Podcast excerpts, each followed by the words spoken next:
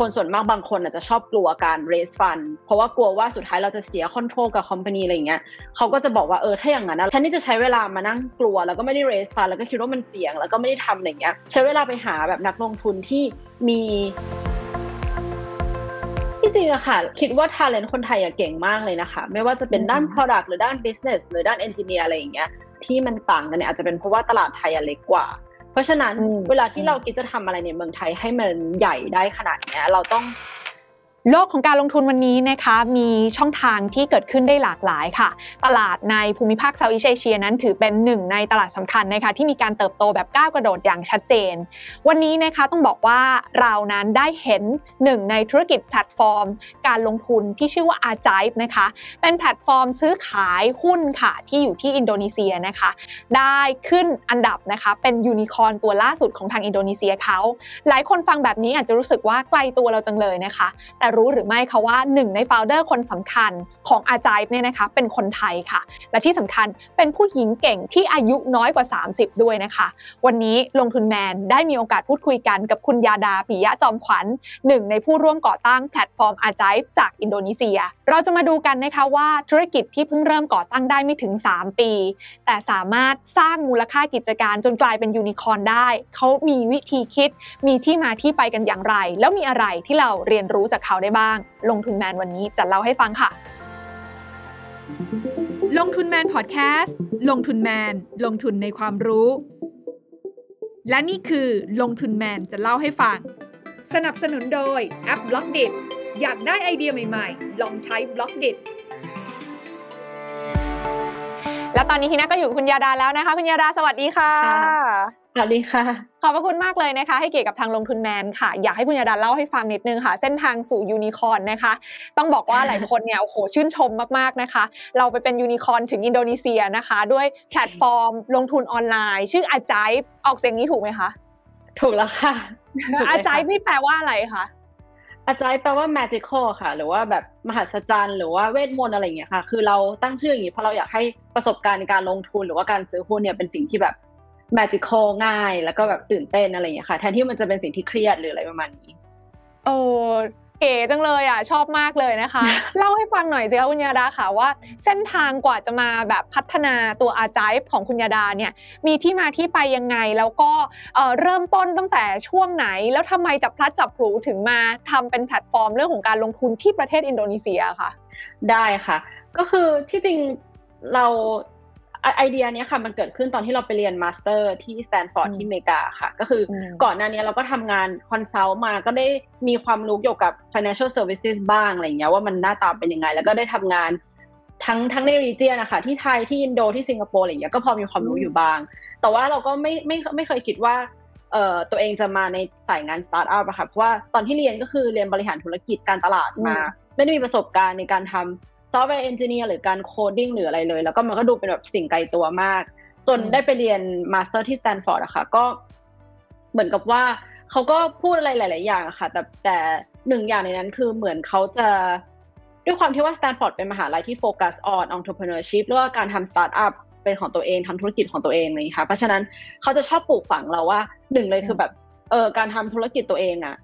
มันเสี่ยงก็จริง แต่ว่าทันที่เราจะไปกลัวมันนะเราควรจะคิดดีกว่า ว่าเราควรจะทำไงเพื่อลดความเสี่ยงยกตัวอย่างเช่นเขาก็จะบอกเราว่าเนี่ย คนส่วนมากบางคนอาจจะชอบกลัวการ raise fund เพราะว่ากลัวว่าสุดท้ายเราจะเสีย control กับ company อะไรอย่างเงี้ยเขาก็จะบอกว่าเออถ้าอย่างนั้นเราควรจะแทนที่จะใช้เวลามานั่งกลัว แล้วก็ไม่ได้ raise fund แล้วก็คิดว่ามันเสี่ยง แล้วก็ไม่ได้ทำอะไรอย่างเงี้ย ใช้เวลาไปหาแบบนักลงทุนที่มีวิสัยทัศน์ตรงกันมีประสบการณ์ตรงกันและเชื่อในสิ่งที่เราเชื่อดีกว่า เพื่อที่ว่าเราจะได้ raise fund ได้จ่ายเงินตัวเองไม่จำเป็นต้องทำงานแบบว่าโห risky อะไรเงี้ยตลอดเวลาแล้วก็เราจะได้ทำในสิ่งที่เราอยากทำประมาณนี้ค่ะเขาก็จะพูดอย่างนี้แล้วเขาก็จะมันก็จะมีหลายคลาสที่จะมี founder หรือว่า CEO ของบริษัทสตาร์ทอัพใหญ่ๆมาพูดให้เราฟัง แล้วมันก็จะค่อนข้างเป็นแบบ close room คือเป็นกลุ่มคนเล็ก ๆ มีนักเรียนอยู่สามสิบสี่สิบคนอะไรอย่างเงี้ยค่ะนั่งทานข้าวกันอะไรอย่างเงี้ยเพราะฉะนั้นเราก็จะได้ฟังประสบการณ์ของเขาแบบเขาเรียกอะไรแบบว่า behind the scene นิดนึง แล้วสุดท้ายแล้วเราก็จะเห็นว่าคนพวกนี้จริงๆเขาก็ เมื่อก่อนตอนเราเด็กๆ เรารู้สึกว่าคนที่ทำสตาร์ทอัพหรือเป็นซีอเนี่ยต้องเป็นแบบจีเนียสมาก คือต้องเป็นแบบ one of a million ที่เกิดขึ้นมาเพื่อแบบทำอะไรแบบนี้โดยเฉพาะ แต่พอเราได้คุยกับคนพวกนี้เราก็จะเห็นว่าเขาแบบเออเขาก็มีตัดสินใจผิดพลาด มีเฟล มีความยาก มีความแบบอยากจะ give up มีคือเขาก็มีทุกอย่างที่แบบปกติแล้วเราจะเป็นเราเราก็รู้สึกอย่างนั้นเหมือนกันเนี่ยแต่ว่าสิ่งที่เขาทำหรือวิธีการคิดที่เขามีที่ทำให้เขาประสบความสำเร็จคือแบบ เขาเขามี vision เขาเชื่อมากๆในสิ่งที่เขาอยากทำแล้วเขาก็มีความตั้งใจจริง ๆ เพราะฉะนั้นสิ่งที่มัน what it takes ไม่ใช่ว่าต้องเป็นแบบโหคนจีเนียที่แบบนานๆทีจะเกิดขึ้นมาคนหนึ่งอะไรประมาณนี้ค่ะ โห คือนี่คือได้แรงบันดาลใจแบบใกล้ชิดเลยนะคะ จากคลาสที่สแตนฟอร์ดนั่นเองค่ะแต่ประเด็นก็คือว่าคือจริง ๆ แล้วเข้าใจแหละ พอได้ไฟพอเห็นแบบตัวอย่างเนาะเราก็รู้สึกว่าเฮ้ยเออเขาก็มนุษย์ธรรมดานี่นะ เพราะฉะนั้นเราก็น่าจะเป็นหนึ่งคนที่ถ้าอยากทำมันก็น่าจะทำได้ไม่ยาก แต่ทีเนี้ยสิ่งที่จะเป็นธุรกิจที่เราจะทำเนี่ยค่ะถ้าพูดถึงเรื่องของสตาร์ทอัพอะมันก็ทำได้เยอะไปหมดเลยเนาะ ทำไมถึงมาเจอเรื่องของ solution ด้านการลงทุนอะทำไมถึงแบบเน้นเรื่องนี้ แล้ว founder อีกท่านหนึ่งก็คือเป็น classmate ใช่ไหมคะ เท่าที่ทราบมา ก็คือเรียนที่ MBA Stanford ด้วยกัน คุยกันยังไงอะทำไมถึงมาลงตัวที่แพลตฟอร์มที่ช่วยเรื่องของการลงทุน แล้วก็ที่ประเทศอินโดนีเซียด้วย ใช่ค่ะ คือคือ co-founder เขาเป็นคนอินโดค่ะ แล้วก็เราก็เขา เขาก็ประสบการณ์ในคล้ายเราคือเขาเคยทำงาน management consulting มาก่อน เราก็เคยทำงาน management consulting มาก่อน เพราะฉะนั้นเราก็จะได้ค่อนข้างแบบคล้ายๆ bird eye view ว่าแบบแต่ละ industry มันเป็นยังไงในในไทยในอินโดด้วยอะไรอย่างเงี้ยค่ะแล้วถ้าสมมติเราดูแบบเรื่อง fintech อะไรเงี้ยเราจะเห็นเลยว่าในในอินโดก่อนนะคะ เรื่องการลงทุนเนี่ยมันไม่ค่อยมี innovation อะไรที่เกิดขึ้นมาใหม่ ๆ เลย คือเหมือนเทรดหุ้นเนี่ยหน้าตาเป็นยังไงเมื่อ 20 ปีที่แล้วก็คือหน้าตาเหมือนเดิม ที่อินโดเนี่ยเขาเปิดบัญชี เปิดบัญชีแบบเซ็นในกระดาษอะค่ะ ก็เปิดอย่างนั้นมา 20 ปีที่แล้ว ตอนนี้ก็คือยังเหมือนเดิม คือเหมือนกับมันไม่มีความแตกต่างเลยในขณะที่เรามองดูในอเมริกาในอินเดียในจีนอะไรเงี้ยคือทุกคนเขาไปไกลแล้วแบบเขามีแอปหน้าตาสวยงามมี experience ที่แบบดีกว่าสำหรับเด็กสมัยใหม่อะไรเงี้ย เราก็เลยคิดว่ามันยังเป็นส่วนที่ยังขาดอยู่ค่อนข้างเยอะค่ะ แล้วก็เป็น opportunity ค่อนข้างเยอะ ที่จริงในเมืองไทยก็ก็คล้ายๆกันแต่ว่าอินโดจะเป็นเยอะกว่า เพราะว่าความรู้เรื่องเกี่ยวกับการลงทุนหรือความรู้เรื่องเกี่ยวกับเขาเรียกอะไร เออแบบ financial literacy อะค่ะของเขามันยังต่ำกว่าเรามากอะค่ะ คือ อย่างเมืองไทยยังมีแบบกองทุนที่ช่วยหักภาษีมีอะไรอย่างเงี้ยทำให้คนไทยแบบรู้จักการลงทุนมากขึ้นคืออินโดเขาไม่มีอะไรเลย เพราะฉะนั้นมันเริ่มมาจากจุดที่ต่ำมากค่ะอืมก็คือเรามองเห็นโอกาสจากภาพใหญ่ก่อนแหละว่า เอ้ย ใน regional เนี้ยใน Southeast Asia เนี่ยซึ่งก็เป็นประเทศบ้านเกิดของ founder ทั้งสองคนนะคะ ทั้งอินโดทั้งไทยมันยังมีมันยังมีช่องว่างทางการตลาดของ product ในเรื่องของผลิตภัณฑ์ทางการลงทุนลักษณะแบบนี้อยู่เซอร์วิสในลักษณะแบบนี้ก็คือมันยังพัฒนาไปต่อได้ แล้วก็อาจจะยังไม่ได้มีคนทำที่ชัดเจนมากนักใช่ไหมคะ แต่ทีเนี้ยตอนนั้นมีเถียงกันไหมคะ ระหว่างไทยกับอินโดอะ ทำไมถึงเลือกไปอินโดมากกว่าไทยอะทำไมเพราะว่าจริงๆ อย่างคุณยาดาก็เป็นคนไทยเนาะเราอาจจะแบบคุ้นชินกับตลาดในเมืองไทยมากกว่าหรือเปล่าอะไรอย่างเงี้ยค่ะ ค่ะ ที่จริงก็ก็มีคุยกันเหมือนกันนะคะแต่ว่าพอเราเห็นคือเหมือนจริง ๆ แล้วสตาร์ทอัพถ้าสมมติว่าเราเป็นบริษัทที่ใหญ่แล้ว เราเริ่มมีรีซอสเยอะแล้วว่าการที่เราจะ expand ไปต่างประเทศมันไม่ใช่เรื่องยากมากแต่จุดเริ่มต้นอะมันค่อนข้างสำคัญ เพราะถ้าสมมติเราเริ่มต้นแล้วเราแบบ ไม่สามารถที่จะมี เอ่อเขาเรียกอะไร ถ้าเราเริ่มต้นแล้วเราไม่สามารถจะพรูฟให้ นักลงทุนเห็นได้ว่าแบบเราสามารถทำให้มันเกิดขึ้นได้เนี่ยมันก็จะค่อนข้างยาก เราก็เลยตกลงกันที่อินโด เพราะว่า opportunity มันค่อนข้างเยอะกว่าเยอะ แล้วก็น่าจะเข้าไปได้ง่ายกว่านะคะที่เมืองไทยจะยากกว่านิดนึง อืมโอเค นั่นคือในเรื่องของตลาด แต่ทีเนี้ยพอลงไปดูใน detail แล้วอะค่ะ อย่างธุรกิจฟินเทคอะโดยเฉพาะอย่างยิ่งเรื่องแพลตฟอร์มเรื่องการลงทุนน่ะมันไม่ได้มีแค่ตัว supply กับ demand ที่เป็นลูกค้าที่ต้องการเทรดไงคือมันจะต้องมีเรื่อง regulation ต่างๆ กฎเกณฑ์ กฎระเบียบกลตอะไรพวกเนี้ยโหมันมันยิ่งแบบ advance ไปอีก step หนึ่งอะตอนที่เริ่มต้นอยากทำธุรกิจเนี้ยรู้สึกว่าแบบโหมันมันมันเริ่มยากนะ อุปสรรคมันเยอะนะแล้วเราคุยกันยังไงถึงบอกว่าเอ้ย ไม่กลัวหรอกทำได้ค่อยๆ fight เอามันไปเดี๋ยวมันก็เจอหนทางของมันเองอะไรอย่างเงี้ย ก็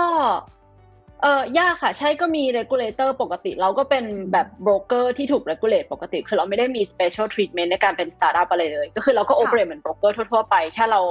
แค่เรา make choice ที่เราจะทำบางอย่างออนไลน์ เราสร้างแอปของตัวเองเลยค่ะเอ่อที่จริงก็ยากนะคะ แต่ถ้าเรามองในอีกมุมหนึ่งก็คือเหมือนกับว่า ทั้งในไทยทั้งอินโดเนี่ยมันก็มีโบรกเกอร์เทรดหุ้นอะจริงๆก็หลายโบรกอยู่แล้ว ถ้ามันมีคนที่ทำได้อย่างเงี้ยมันก็ไม่น่าจะมีเหตุผลที่เราจะจะทำไม่ได้คือเหมือนกับว่าการการการการ operate under regulation หรือการ comply กับ regulation อย่างเงี้ยมันก็เป็นสิ่งที่คนเขาทำกันมาใน industry ตั้งนานแล้ว เราก็แค่ต้องไปเรียนรู้จากเขาเท่านั้นเองอย่าง ที่บริษัทเนี้ยค่ะ เราก็จ้างแบบเราเราจะจ้างคนจากสองสองมุม คือมุมหนึ่งคือจากมุมสตาร์ทอัพก็คือพวก tech อาจจะมาจากยูนิคอร์นคนอื่น หรือพวก engineer อะไรอย่างเงี้ยค่ะ แต่อีกมุมหนึ่งเราจะจ้างคนจาก industry มาค่อนข้างเยอะเพราะเราเชื่อว่าเรามีอะไรที่เราเรียนรู้ได้จากเขาเยอะมากเหมือนกัน แล้วคนใน industry ส่วนมากก็ตื่นเต้น เพราะว่าจริงๆแล้วเขาก็อยากทำอะไรแบบนี้มานานอยู่แล้ว แต่อาจจะเป็นเพราะว่า infrastructure มันยากหรือว่าไม่มีคนลุกขึ้นมาทำอย่างเงี้ยเพราะฉะนั้นเขาก็พร้อม support เต็มที่ค่ะ เออ น่าสนใจเนาะ เป็นแนวคิดที่แบบจริง ๆ พวกกฎเกณฑ์กติกาต่างๆ มันก็มีอยู่แล้วอะแล้วคนอื่นทำได้ แล้วทำไมเราถึงจะทำไม่ได้เนาะ เราแค่ implement ในเรื่องของเทคโนโลยีที่มันจะทำให้ทุกอย่างง่ายขึ้น ดีขึ้น แล้วก็เรียนรู้ไปพร้อม ๆ กันทั้งจากคนในอินดัสทรีเดิม แล้วก็คนสายเทคที่จะเข้ามาช่วยกัน develop นั่นเองนะคะ ใช่ค่ะ จริง ๆ บางครั้งคนที่ทำงานเทคอะค่ะ จะชอบแบบไม่อยากเรียนรู้เรื่อง regulation ไม่อยากอะไรอย่างเงี้ยแต่จริงๆมันสำคัญมาก เพราะว่ากฎต่างๆ พวกนี้มันตั้งขึ้นมาเพื่อให้ลูกค้าเราอะมีความปลอดภัย เพราะฉะนั้นถ้าเราแบบวิลลี่ที่จะศึกษาแล้วก็คุยกับเขาแล้วก็ถามเขาแล้วก็พยายามเข้าใจว่าทำไมมันถึงตั้งขึ้นมาแบบเนี้ย มันก็จะไม่ได้ยากขนาดนั้นแต่คนส่วนมากถ้าสมมติเราเป็นแบบสายเทคมาอย่างเงี้ย เราก็จะรู้สึกว่าโคมันแบบมีกฎอะไรเงี้ยทำไมถึงต้องทำตามอย่างเงี้ยอืมอย่างปัจจุบันเนี่ยตอนนี้มีพนักงานในองค์กรกี่คนคะเอ่อตอนนี้ประมาณ 200 คนค่ะ เป็นฝั่งเทคก็คือมี product engineering data team เนี่ยค่ะประมาณ เกินครึ่งอะค่ะ แล้วก็ที่เหลือจะเป็นเป็นประมาณ operation มากกว่าอ่าส่วนใหญ่ก็คือเป็นคนอินโดหมดเลย เป็นคนอินโดหมดเลยค่ะ ใช่ก็มีมีไม่กี่คนที่เป็นคนไทยที่เป็นเพื่อนกัน แล้วก็ตอนนี้ก็เริ่มจ้างจากสิงคโปร์มาบ้างค่ะ แต่ก็ยังน้อยมากค่ะส่วนมากเป็นคนอินโดหมดเลยค่ะ อ่าโอเค อยากให้เล่า concept นิดนึงค่ะแพลตฟอร์มนี้ที่ชื่อว่า Ajaib เนี่ยนะคะ คือมันมีหน้าตายังไงอะแล้วถ้าจะให้เปรียบเทียบกับอาจจะเป็นแพลตฟอร์ม เรื่องของการลงทุนที่มีอยู่ในตลาด เราจะพอจินตนาการถึงอะไรได้บ้าง แล้วสิ่งที่เรา create ขึ้นมาค่ะ เราต้องการที่จะไปตอบโจทย์ pain point ของกลุ่มไหนเป็นพิเศษมี service อะไรขึ้นมาบ้างอะค่ะหน้าตามันก็จะเป็นนึกภาพไปคล้ายๆแอปเทรดหุ้น ถ้าให้เทียบก็จะหน้าตาคล้ายๆโรบินฮูดในอเมริกา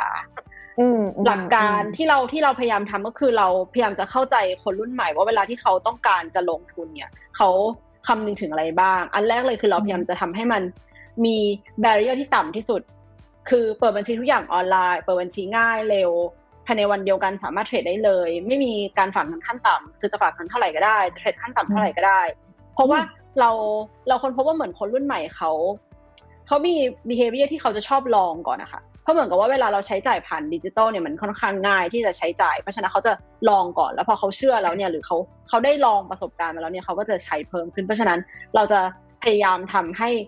การเปิดบัญชีการลงทุนครั้งแรกอะไรเงี้ยเป็นเรื่องง่าย แล้วก็อีกอีกอย่างหนึ่งก็คือเราพยายามจะให้ความรู้เยอะๆค่ะ เพราะว่าคนส่วนมากลูกค้าเราส่วนมากจะเป็นคนที่เพิ่งลงทุนเป็นครั้งแรก ก็คือไม่เคยเปิดบัญชีหุ้นไม่เคยมีการลงทุนแบบอื่นเลยมาก่อนหน้านี้ เพราะฉะนั้นเราจะเข้าใจว่าเขาก็จะมีความกลัวว่าแบบ เราจะซื้อถูกไหมเราจะซื้อ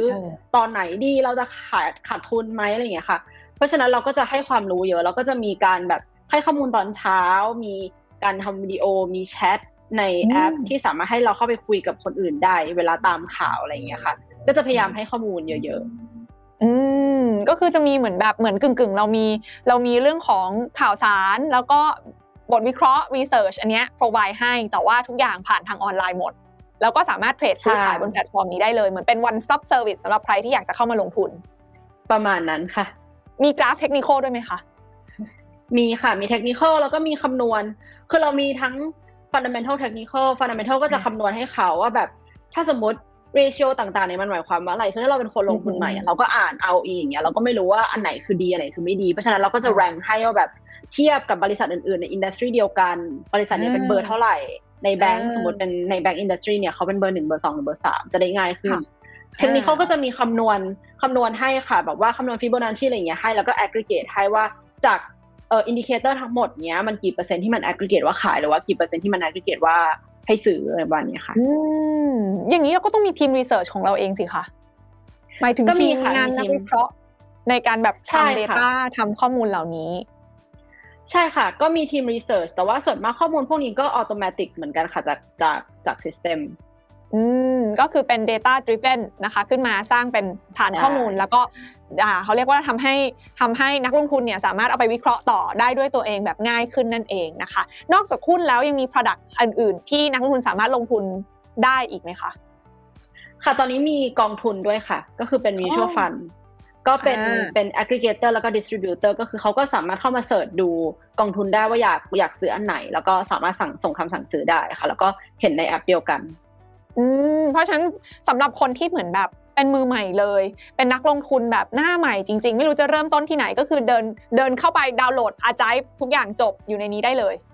ใช่ค่ะ แล้วพอร์ตก็จะรวมกันด้วยนะคะ จริง ๆ แล้วธุรกิจแบบเหมือนซื้อขายหุ้นหรือซื้อขายกองทุนที่อินโดเนี่ยมันมันคล้ายๆกับบ้านเราไหมคะ คือแต่ก่อนเนี้ยมันก็มี traditional broker หรือถ้าจะซื้อขายกองทุนส่วนใหญ่ก่อนหน้านี้เนาะก็จะเดินไปแบงก์ซื้อกองทุนอะไรอย่างเงี้ยมันมันคล้ายๆกับเราไหมคะคล้ายค่ะแต่ว่าเขาเอ่อเหมือนความรู้เกี่ยวกับเรื่องนี้เขายังต่ำมากอะค่ะ เพราะว่าเขาไม่มีอย่างเมืองไทยมันจะมีกองทุน LTF RMF ซึ่งถ้าเราเริ่มทำงานเราก็จะได้ยินตลอดเวลาอะไรเงี้ยแล้วสุดท้ายเราก็จะแบบอาซื้อก็ได้อะไรเงี้ยค่ะแต่ว่าอินโดเนี่ยเขาไม่มีเขาไม่มี tax scheme อะไรเลย ที่ช่วยในการทำให้กองทุนแบบมีคน adopt เพราะฉะนั้นส่วนมากคนที่ adopt กองทุนหรือหุ้นเองก็ตามอะค่ะจะเป็นคนที่แบบเป็น high net worth หน่อย ก็คือมี relationship manager ในแบงก์แล้ว relationship manager ก็ push product มา บอกว่าให้ซื้ออันนี้ซื้ออันนี้เขาก็จะซื้อเป็นออเป็นออฟไลน์หมดเลย มันยังไม่ค่อยคือ channel ในการซื้อขายอาจจะคล้ายๆ เมืองไทยเมื่อก่อน แต่ว่าเรื่องความรู้ว่ายังยังห่างอยู่มากค่ะอืมอย่างปัจจุบันเนี่ยอาจารย์เองนี่มีคนเปิดบัญชีกี่บัญชีแล้วคะเออเมื่อเดือนที่แล้วมีล้านบัญชีค่ะ โอ้โหล้านบัญชี แล้วเรามี target ไว้ไหมคะว่าเราอยากจะเติบโตไปกินส่วนแบ่งตลาดเท่าไหร่ยังไงของของตลาดทุนในอินโดนีเซีย ที่จริงส่วนแบ่งการตลาดไม่ไม่ค่อยใช่ goal ของเราเท่าไหร่เพราะว่ามันเริ่มมาจากจุดที่ต่ำมากค่ะ อย่างเช่น ตอนนี้ก็มีคนแค่ไม่ถึงเปอร์เซ็นต์หนึ่งที่ลงทุนในหุ้นในอินโด แล้วประเทศเขาเป็นประเทศที่มี 270 ล้านคน เพราะฉะนั้น achievement ที่เราทำมาถึงปัจจุบัน หรือว่าส่วนแบ่งการตลาดที่เรามีในปัจจุบันเนี้ยมันควรจะเป็นส่วนน้อยเมื่อเทียบกับ potential ในในในอนาคตที่เราจะสามารถไป capture อีก 99%ของคนได้ เพราะฉะนั้นที่จริงแล้วเอ่อ goal ของเราคือการเพิ่ม a penetration ตัวนี้ค่ะ อาจจะอยากจาก1%เป็น 2 เป็น 3%อะไรอย่างนี้ค่ะ ก็ก็จะถือว่าประสบความสำเร็จมากแล้วอืมโอเค จริง ๆ อาจารย์ปีกี่ปีแล้วคะถ้าแบบนับตั้งแต่เริ่มก่อตั้งเริ่มคุยไอเดียกับทาง founder เลยเนี่ย ทาง co-founder เริ่มก่อตั้งประมาณสองปีครึ่งอะค่ะ แล้วก็แต่ว่าเริ่มแต่ว่าตอนที่ launch เอ่อแอปเทรดหุ้นเนี่ยปีปีนิดนิดอ่าก็ถือว่าอายุยังแบบน้อยมากนะคะ แต่ว่าสามารถสร้างการเติบโตแบบก้าวกระโดด ตอนนี้มีกว่าล้านบัญชีแล้วนะคะ ที่ทำธุรกรรมกันผ่านอาจายนะคะ แต่ทีนี้เนี่ยแล้ว business model เราเป็นยังไงคะ เพราะว่าถ้าบอกว่าคล้ายๆกับ Robinhood แสดงว่าเราก็ไม่ได้คิด ค่าคอมที่แพงถูกไหมคือคือรายได้หลักเราไม่ได้มาจากค่าคอมใช่ไหมคะแล้วมันมาจากส่วนไหนยังไงบ้างคะเออเราเราชาร์จคอมค่ะ คือใน Robinhood เนี่ยในอเมริกาเขามี payment for order flow ใช่ไหมคะที่เขาจะมี market maker เขาก็เลยไม่ต้องชาร์จค่าคอมแต่ว่าที่อินโดมันไม่มี คือมันยัง illegal อยู่ที่จะทำแบบนั้น เพราะฉะนั้นเราชาร์จค่าคอมปกติ ก็ค่าคอมเราก็ถูกกว่าโบรกเกอร์ปัจจุบันในตลาด แต่ว่าไม่ได้แบบเออถูกขนาดเหมือน discount broker อะไรประมาณนั้นนะคะ ก็คือเราที่จริงเรา เราไม่ได้คิดจะมาแข่งที่ค่าคอมถูก เพราะว่าเราเราเชื่อว่าตลาดมันยังไม่ถึงจุดนั้นที่คนจะมาคอมเพลค่าคอมอะไรอย่างเงี้ยค่ะ เราก็เลยเราก็เลยไม่ได้อยากจะมาแข่งจุดนั้น เราอยากจะโฟกัสที่ประสบการณ์ของลูกค้ามากกว่าว่า experience การเปิดบัญชีมันง่าย การเริ่มลงทุนมันง่าย เขารู้สึกมั่นใจที่จะสามารถเริ่มการลงทุนได้ค่ะ ทำให้โลกของการลงทุนมันเป็น magical จริง ๆ ก่อนนะคะ ให้เขาเชื่อก่อนนะว่าเข้ามาสร้างความมั่งคั่งได้อย่างแบบยั่งยืนเนาะก็เลยกลายเป็นที่มาของอาจายนะคะ ซึ่งเข้าใจว่าในช่วงแรก ๆ ของการเริ่มต้นก่อตั้งแพลตฟอร์มนี้ขึ้นมาเนี่ยทางคุณยาดาเองได้ยินว่าลงมาดูในฝั่งของ Product เขียนโค้งเขียนโค้ดอะไรอย่างนี้เลยหรือเปล่าคะแต่ว่าเห็นคุณยาดาเล่าให้ฟังเมื่อสักครู่ว่าจริงๆ background มามาทางฝั่ง business นี่ก็คือเรียนเรียนสายการตลาดเรียน marketing มา แล้วก็ไปทำ consult นะคะแล้วก็ไปเรียน MBA ต่อด้วยไม่เห็นมีอะไรเกี่ยวกับฟันเดฟฟัน product อะไรเลย แต่ทำไมถึงเริ่มต้นมามามาดูแลส่วนนี้คะค่ะที่จริงตอนนั้นไม่ได้โค้ดนะคะ coding ไม่ได้ทำแต่ว่าเราดูฝั่ง Product ก็คุมทีม engineer ตอนแรกๆค่ะ ตอนที่ยังไม่ได้มี co-founder ที่เป็น CTO เออใช่ค่ะไม่ได้เรียนมาค่ะ ตอนแรกก็ตอนแรกก็จะงงงนิดนึงทำไม่ค่อยเป็น แต่ว่าเราเชื่อว่า Product เป็นสิ่งสำคัญมาก เพราะว่าเหมือนกับการลงทุนอย่างเงี้ยมันไม่ได้อยู่ที่การทำ marketing หรือว่าการให้ code promo หรือว่าคือลูกค้าเขาไม่ได้พยายามหาสิ่งที่ถูกที่สุด สิ่งที่คุ้มที่สุดอะไรเงี้ยลูกค้าเขาพยายามหา partner หรือว่าแพลตฟอร์มที่เขาจะได้ใช้อีกนานๆ ที่ที่เขาจะแบบเชื่อว่าเขาจะสามารถเอาเงินตัวเองไปลง แล้วมันจะแบบอ่านรู้เรื่องไม่พังเงินไม่หายอะไรอย่างเงี้ยค่ะ เพราะฉะนั้นเราคิดว่า Product เป็นเรื่องสำคัญมาก เพราะฉะนั้นก็เลยอยากให้ co-founder คนหนึ่งลงมาดูเอง เราก็เลยตัดสินใจที่จะลงมาดูเรื่อง product เอง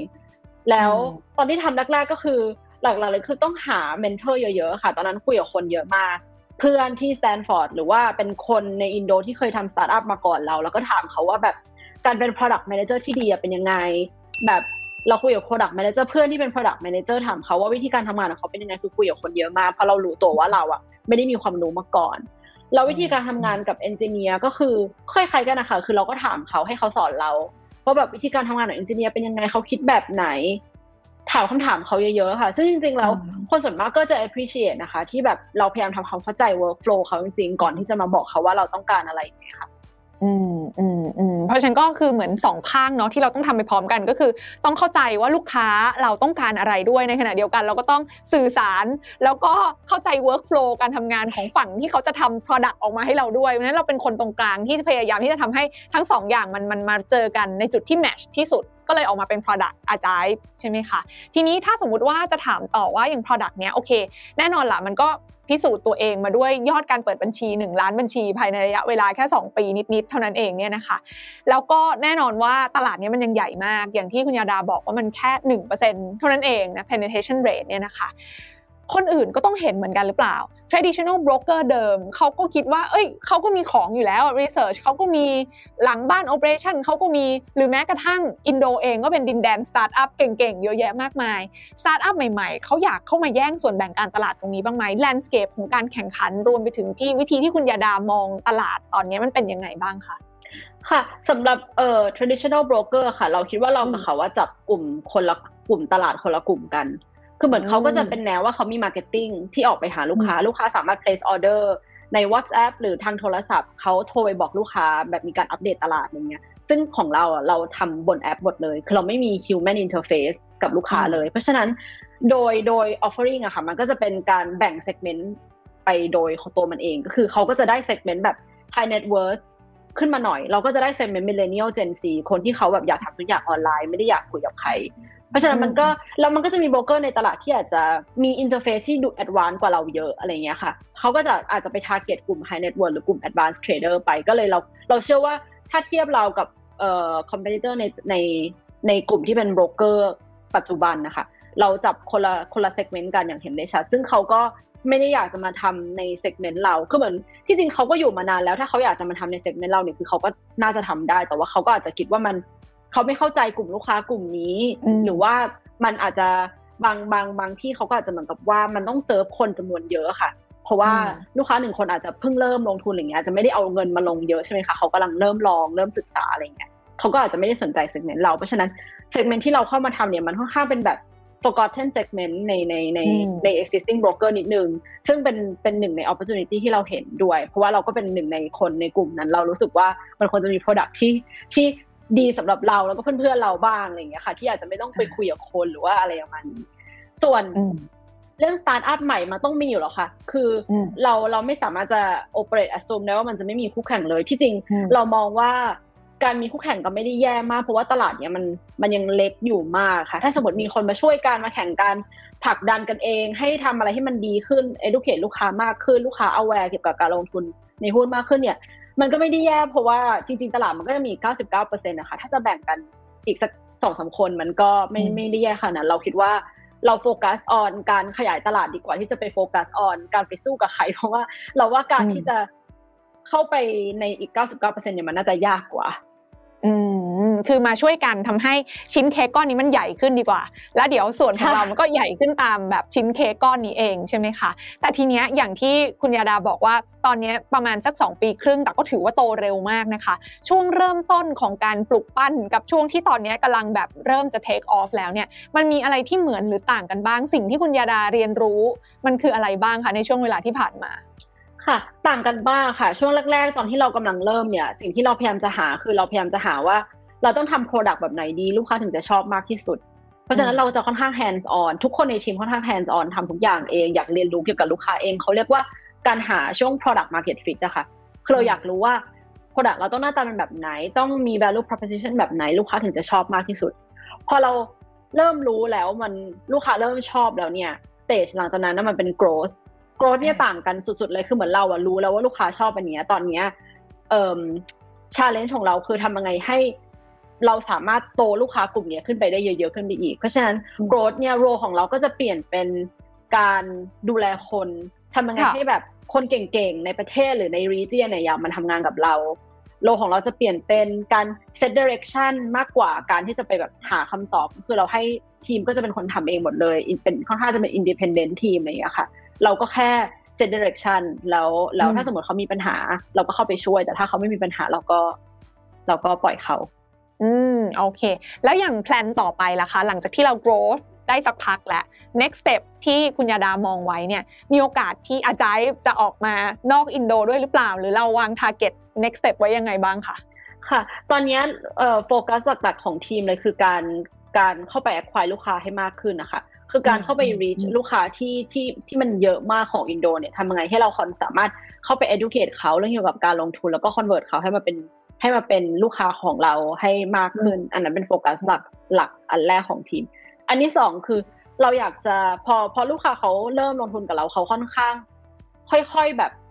แมชชัวร์ขึ้นเรื่อยๆค่ะ เพราะว่าเขาเขาเริ่มมาอาจจะสักปีที่แล้วอะไรเงี้ย ตอนนี้เขาอาจจะมีนี้ที่จะอยากได้ Product อย่างอื่น เช่นเขาอาจจะเริ่มอยากซื้อ Fixed Deposit ซื้อบอลซื้อทอง ซื้ออะไรอย่างเงี้ยค่ะ เราก็จะอยากจะค่อยๆ เพิ่ม Product ขึ้นมาในแพลตฟอร์ม เพื่อเพื่อเพื่อให้เขาสามารถมีตัวเลือกได้มากกว่าเดิม เรื่องการออกมานอกอินโดตอนนี้ยังไม่มีแผนนะคะ คือที่อินโดเองก็มีอะไรให้ทำเยอะมากอยู่แล้ว เรา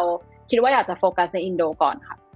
ค่ะโอเค ก็เห็นภาพเนาะว่าตลาดมันยังใหญ่มากอะ่ะ มันยังไปได้อีกเยอะ เพราะฉะนั้นก็ทำของเดิมที่มีให้ดีอยู่แล้วเนี่ยให้มันดีมากยิ่งขึ้น แล้วก็ได้ตลาดมากยิ่งขึ้นนะคะ ซึ่งก็แน่นอนว่าไม่ใช่แค่คุณยาดาแล้วก็โฟลเดอร์ที่เห็นนะคะในเรื่องของการเติบโตนี้ ก็ได้ยินมาว่าล่าสุดเนี่ยก็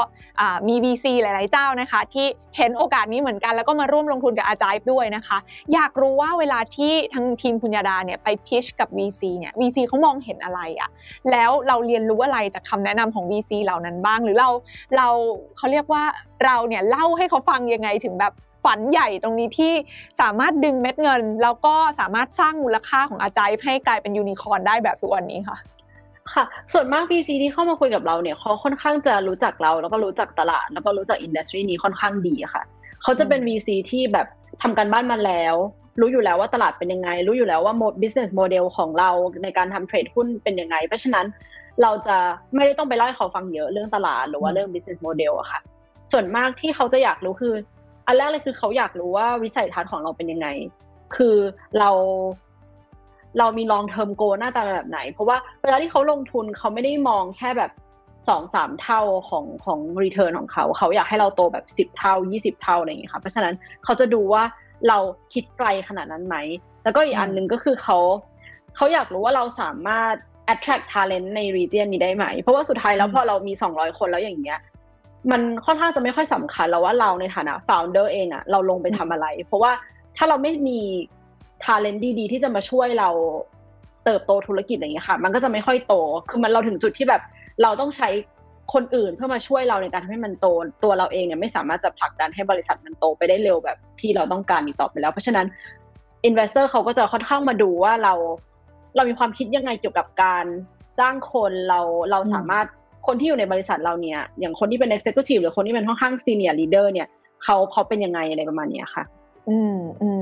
ก็เปลี่ยนภาพเหมือนกันนะคะ เพราะว่าหลายคนมักจะมองว่าพอพูดถึงสตาร์ทอัพอะเวลาที่ VC หรือนักลงทุนจะให้เงินลงทุนเนี่ยจะไปโฟกัสที่ Product Product จะเป็นยังไงโตยังไง แต่ว่าใน stage หนึ่งอย่างที่คุณยาดาบอกว่า VC พวกนี้จริงๆเขารู้อยู่แล้วว่าตลาดเป็นยังไงใช่ไหมแต่เขาอยากรู้ว่า plan ที่เราจะทำให้ธุรกิจของเรามันเติบโตต่อไปได้ มันคืออะไรบ้าง แล้วเราจะมีวิธี attract เรื่องของบุคลากรที่จะมาช่วยเสริมทัพให้เราโตต่อเนี่ย มันมีวิธียังไงและจะไปต่อได้ไหม นั่นคือสิ่งที่บรรดานักลงทุนเขาให้คุณค่าจริงมันมันแล้วแต่ stage อะค่ะ คือถ้าใน stage แรก ๆ เนี่ย เราอาจจะยังไม่มี product product เราอาจจะยังไม่ดี เราอาจจะไม่ได้จ้างคนเพราะฉะนั้นเขาก็จะดูที่ตัว founder ก่อน ว่า founder รู้รู้เรื่องไหม founder มี passion ขนาดไหน founder เข้าใจตลาดดีขนาดไหน แล้วหลังจากนั้นเนี่ยพอมันเริ่มอาจจะ series A อะไรอย่างเงี้ยค่ะเขาอาจจะเริ่มดูที่ตัว product เพราะว่าเขาอยากรู้ว่าเราสามารถ execute ได้ไหม คือ product มันเป็นตัว represent ว่า ที่เราบอกเขาว่าเราอยากทำอะไรเงี้ยเราทำมันได้จริงๆหรือเปล่าเรามีความสามารถในการทำให้มันเกิดขึ้นมาได้ไหมแล้ว พอเราเริ่มแบบเป็นอย่างเงี้ยค่ะแบบเริ่มค่อนข้างใหญ่ขึ้นมาระดับหนึ่งแล้วเนี่ยเขาก็จะเขาแอสซูมไปแล้วแหละว่าเราสามารถ execute product ได้เพราะฉะนั้นตอนนี้เขาจะมองในเรื่องอนาคตมากขึ้น อืมโอเค พอมี VC เข้ามาร่วมลงทุนด้วยเนี่ยนะคะ แล้วก็ให้ valuation ที่คือได้เป็น valuation ที่ค่อนข้างสูงแบบเนี้ยกดดันไหมคะค่ะ คือทุกครั้งที่เรา raise อะค่ะ เราไม่ได้ raise based on สิ่งที่เราทำที่ผ่านมาแล้วค่ะ เรา raise based on สิ่งที่เรากำลังจะทำในปีสองปีค่ะ เพราะฉะนั้นทุกครั้งที่ raise เสร็จเนี่ยมันก็จะเป็นเราก็จะต้องแบบอ่าเริ่มต้องเริ่มต้องเริ่มกลับไปทำงานแล้ว เพราะว่าเราบอกเขาไปว่าเราจะทำทั้งหมดนี้ในในอีกปีหนึ่งอะไรเงี้ยเราก็ต้องกลับไปทำเหมือนเดิมก็ ก็กดดันค่ะ แต่ก็ก็สนุกอะค่ะเหมือนกับว่าเราเรารู้สึกว่าเราได้สร้างความเปลี่ยนแปลงจริง ๆ ให้กับลูกค้าแบบเขา เราเห็นคนที่ไม่เคยลงทุนเลยจริง ๆ แบบ อยู่แบบเป็นเป็นคนขายของทอดอยู่ข้างถนนที่อินโดจะมีเยอะค่ะแบบรถรถเข็นอย่างเงี้ยค่ะ ใช่ตอนนี้เขาก็จะแบบดูไอจีไลฟ์เราตอนเช้าอะไรอย่างเงี้ย ซื้อซื้อหุ้นอะไรอย่างเงี้ยค่ะ ก็ว้าวที่ใช่ที่จริงที่จริงก็คือแบบไอ้อะไรพวกเนี้ยมันก็เป็นสิ่งที่แบบผลักดันให้ทีมแบบอยากทำอะไรขึ้นใหม่ ๆ ขึ้นมา เพื่อเพื่อเพื่อสอนคนในการลงทุนอะไรอย่างเงี้ยค่ะ โหเออเจ๋งมากเลยเนาะเดี๋ยวนี้แบบพ่อค้าแม่ขายก็เข้าถึงเรื่องของการลงทุนได้ง่ายขึ้นนะคะ แต่นั่นคือในตลาดอินโด ซึ่งแน่นอนว่าอย่างคุณยาดาเองเนี่ยก็เข้าใจว่าเราเป็นคนไทยแล้วก็เรียนอยู่ในเมืองไทยนะคะ แต่ว่าอาจจะได้ไปมีโอกาสนะคะไปทำธุรกิจที่อินโด ถ้าจะลองให้เปรียบเทียบกันนะ่ะคืออะไรที่ทำให้ คือแน่นอนทีนะว่าเป็นคำถามที่คุณยาดาโดนถามบ่อยมากเลยว่าทำไมบ้านเราถึงแบบเกิดหรือคลอดยูนิคอร์นออกมายากจังในขณะที่แบบประเทศเพื่อนบ้านเราอย่างอินโดอย่างเงี้ยโหมีกี่ตัวแล้วก็ไม่รู้ใหญ่ด้วยนะคะ บ้านเรามันขาดองค์ประกอบอะไรอะแล้วแล้วในมุมของคนที่แบบอยู่ใน field ของสตาร์ทอัพจริงๆอะถ้ามองย้อนกลับมาแล้วคิดว่าเฮ้ยประเทศไทยอะใส่อันนี้ลงไปอีกสักแบบ สองสามอย่างอะก็จะทำได้เหมือนกันสิ่งนั้นมันมันคืออะไรในมุมมองของคนที่อยู่ในใน field นี้ค่ะที่จริงอะค่ะ คิดว่า talent คนไทยอะเก่งมากเลยนะคะ ไม่ว่าจะเป็นด้าน product หรือด้าน business หรือด้าน engineer อะไรอย่างเงี้ยถ้าสมมติว่าจะให้คือ ถ้าสมมติว่าจะให้คิดหนึ่งอย่างที่มันต่างกันเนี่ยอาจจะเป็นเพราะว่าตลาดไทยเล็กกว่า เพราะฉะนั้นเวลาที่เราคิดจะทำอะไรในเมืองไทยให้มันใหญ่ได้ขนาดเนี้ย เราต้องคิดแบบ international ตั้งแต่แรกค่ะ คือเหมือนเราต้องคิดไว้เลยว่าเราจะทำในไทยแล้วเราก็จะ expand ไปข้างนอกอะไรอย่างนี้ค่ะเราก็ต้องศึกษาตลาดข้างนอกเอาไว้ ซึ่งอาจจะทำให้มันเป็นเรื่องยากค่ะเหมือนคนเราจะทำธุรกิจขึ้นมาอันนึงเราต้องคิดในเมืองไทยเลยต้องไปคิดต่างประเทศอีกอะไรอย่างเงี้ยค่ะ คิดว่ามันอาจจะยากแต่ว่า ถ้าสมมติว่ามีคนที่ทำแล้วประสบความสำเร็จมาก่อนแล้วมาสอน หรือว่ามันเป็น mentor ให้กับสตาร์ทอัพใหม่ๆเนี่ยคิดว่าน่าจะทำได้ค่ะอืมโอเค เพราะอย่างแบบในอินโดก็ดีในสิงคโปร์ก็ดีที่เขามีเนี่ย เหมือนเคยอ่านสัมภาษณ์คุณยาดาที่บอกว่าเขามีแรงบันดาลใจก็เห็นตัวอย่างชัด ว่ามันมีรุ่นพี่ทำได้หลากหลายบริษัทเขาก็เลยแบบมี drive ที่จะลองทำได้บ้าง แล้วตลาดเขาก็ใหญ่กว่าเรามาก อันนี้มันเป็นสิ่งที่เราอ่ามันก็เป็น factor ที่แตกต่างกันนะเนาะแต่ว่าในเรื่องของ talent ในเรื่องของความสามารถของบุคลากรคุณยาดาบอกว่าเราก็ไม่ได้แพ้ใครใช่ค่ะ เรื่องเรื่องของ role mod el ค่ะมันเหมือนกับว่า เพราะว่าในแต่ละตลาดมันมีความ มันมีมันมี challenge ที่ที่ไม่เหมือนกันใช่ไหมคะอย่างในอินโดเนี่ยการ challenge มันจะอยู่ที่แบบการหาคน เพราะว่ามันมีสตาร์ทอัพเยอะเพราะฉะนั้นมันก็จะมีการแข่งขันกันในเรื่องการหา engineer อะไรอย่างเงี้ยเยอะเยอะมาก เพราะฉะนั้นมันก็จะเป็น challenge คนละแบบ เราก็เรียนรู้ได้จากคนที่เขาเคยทำมาแล้ว ว่าเขาทำเขาเขา tackle นั้นยังไง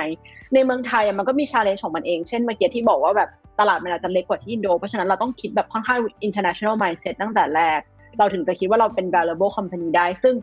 การจะทำแบบนั้นมันยาก เพราะฉะนั้นถ้ามี role model หรือคนที่เคยทำแล้วประสบความสำเร็จ แล้วมาช่วยสอนเราเนี่ยมันก็จะทำให้สิ่งต่างๆมันง่ายขึ้นอาจารย์วันหนึ่งจะกลับมาสู่ตลาดไทยบ้างไหมคะ หรือว่าอยากจะขยับมายังตลาดไทยบ้างไหมคะคิดว่าคิดว่ายังค่ะคือตอนนี้เราเราเน้นโฟกัสในตลาดอินโดมากกว่าว่านอกจากเทรดหุ้นแล้วก็กองทุนเนี่ยมันมี Product อื่นไหนไหมที่เราสามารถเข้าไปทำได้เลยยังไม่ได้มีมองตลาดต่างประเทศไว้เลยค่ะ อืมโอเคค่ะ งั้นถ้าถามย้อนกลับไปเนี่ยจริง ๆ ก็ต้องบอกว่าเวลา 2 ปีกว่าๆเกือบ3 ปีตรงนี้เนี่ยนะคะที่อาจารย์เติบโตอย่างรวดเร็วเนี่ยแน่นอนว่ามีจากหลาย ๆ องค์ประกอบนะคะ แล้วคนฟังก็อาจจะรู้สึกว่าโหเก่งจังเลย เส้นทางดูแบบโรยด้วยกลีบกุหลาบนะคะ ไม่เจอข้อผิดพลาดอะไรเลย จะมีวันนี้แต่จริงๆทีน่าเชื่อว่าก็ผ่านอะไรมาเยอะมากเหมือนกันนะคะ ถ้าอยากให้คุณยาดาช่วยแชร์บทเรียนของตัวเองนิดนึงแล้วกันว่า ถ้าย้อนเวลากลับไปได้ตอนเริ่มต้นน่ะ เราอยากจะกลับไปแก้ไขอะไรไหมอยากจะทำอะไร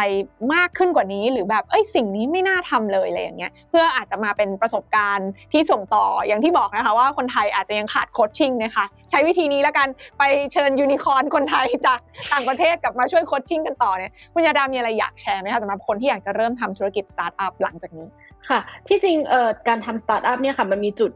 มันมีจุด down มากกว่ามันมีจุด ที่แฮปปี้อะค่ะ คือมันมี มันจะมีหลายเรื่องมากที่ทำให้ที่มันยาก เช่นแบบคนลาออก โดนลูกค้า complain โดน regulator complain ใช่ คือมันมีหลาย มันมีหลายเรื่องนะคะ เราอาจจะแบบทำอะไรมาแบบใช้ความพยายามทำมาเยอะมากแล้วสุดท้ายผิดอะไรเงี้ย มันเป็นเรื่องปกติมากที่เราจะแบบมี hypothesis แต่เสร็จแล้วมันก็ผิดอย่างเงี้ย เพราะฉะนั้น team morale มันก็จะต่ำคือ ที่จริงเรื่องเรื่องของส่วนที่ down เนี่ยมันน่าจะมีเยอะกว่าส่วนที่แฮปปี้แต่เผอิญว่า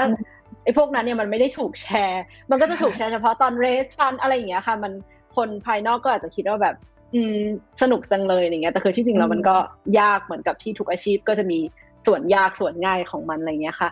เออถ้าให้ถ้าคิดว่ามีอะไรที่แบบอยากทำมากกว่านี้ ตอนที่อาจจะเพิ่งเริ่มไหมค่ะมีมีสองอย่าง อันแรกคือจะพยายามหา mentor มากกว่านี้ค่ะ คือเชื่อว่าจริงๆแล้วว่าส ตาร์ทอัพมันเป็นสิ่งที่แบบ dynamic มาก เพราะฉะนั้นต่อให้เรียนมาหรืออะไรอย่างเงี้ยหรือ product management เองก็ตามนะคะต่อให้เราไปเรียนมามันก็ ไม่ใช่ว่าแบบเราจะรู้ว่าต้องทำยังไงอยู่ดี เพราะฉะนั้นสุดท้ายเราก็อยาก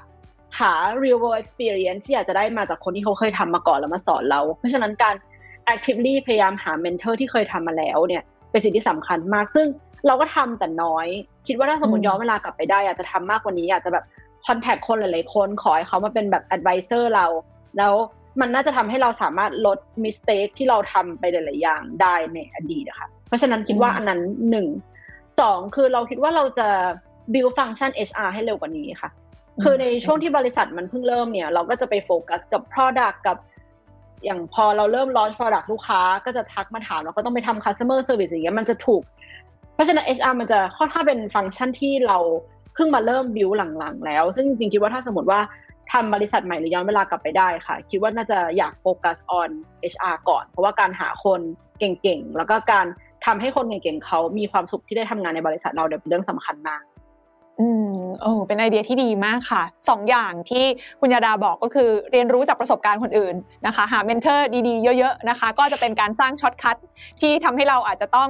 อาจจะเขาเรียกว่าอะไรนะ ล้มน้อยลงเรียนรู้มากขึ้น แล้วก็ไปต่อได้เร็วขึ้น ส่วนอีกอย่างหนึ่งก็คือเรื่องของบุคลากรที่สำคัญมากนะคะเพราะฉะนั้นการ build ฟังก์ชัน HR มาซัพพอร์ตเรื่องนี้ คือหลายคนก็ เคยพูดเหมือนกันว่าเออไก่กับไข่อะไรเกิดก่อนกัน ก็ทำให้กิจการมันดีก่อน Product มันดีก่อนไปต่อได้ก่อน แล้วค่อยมาทำ HR ดีไหม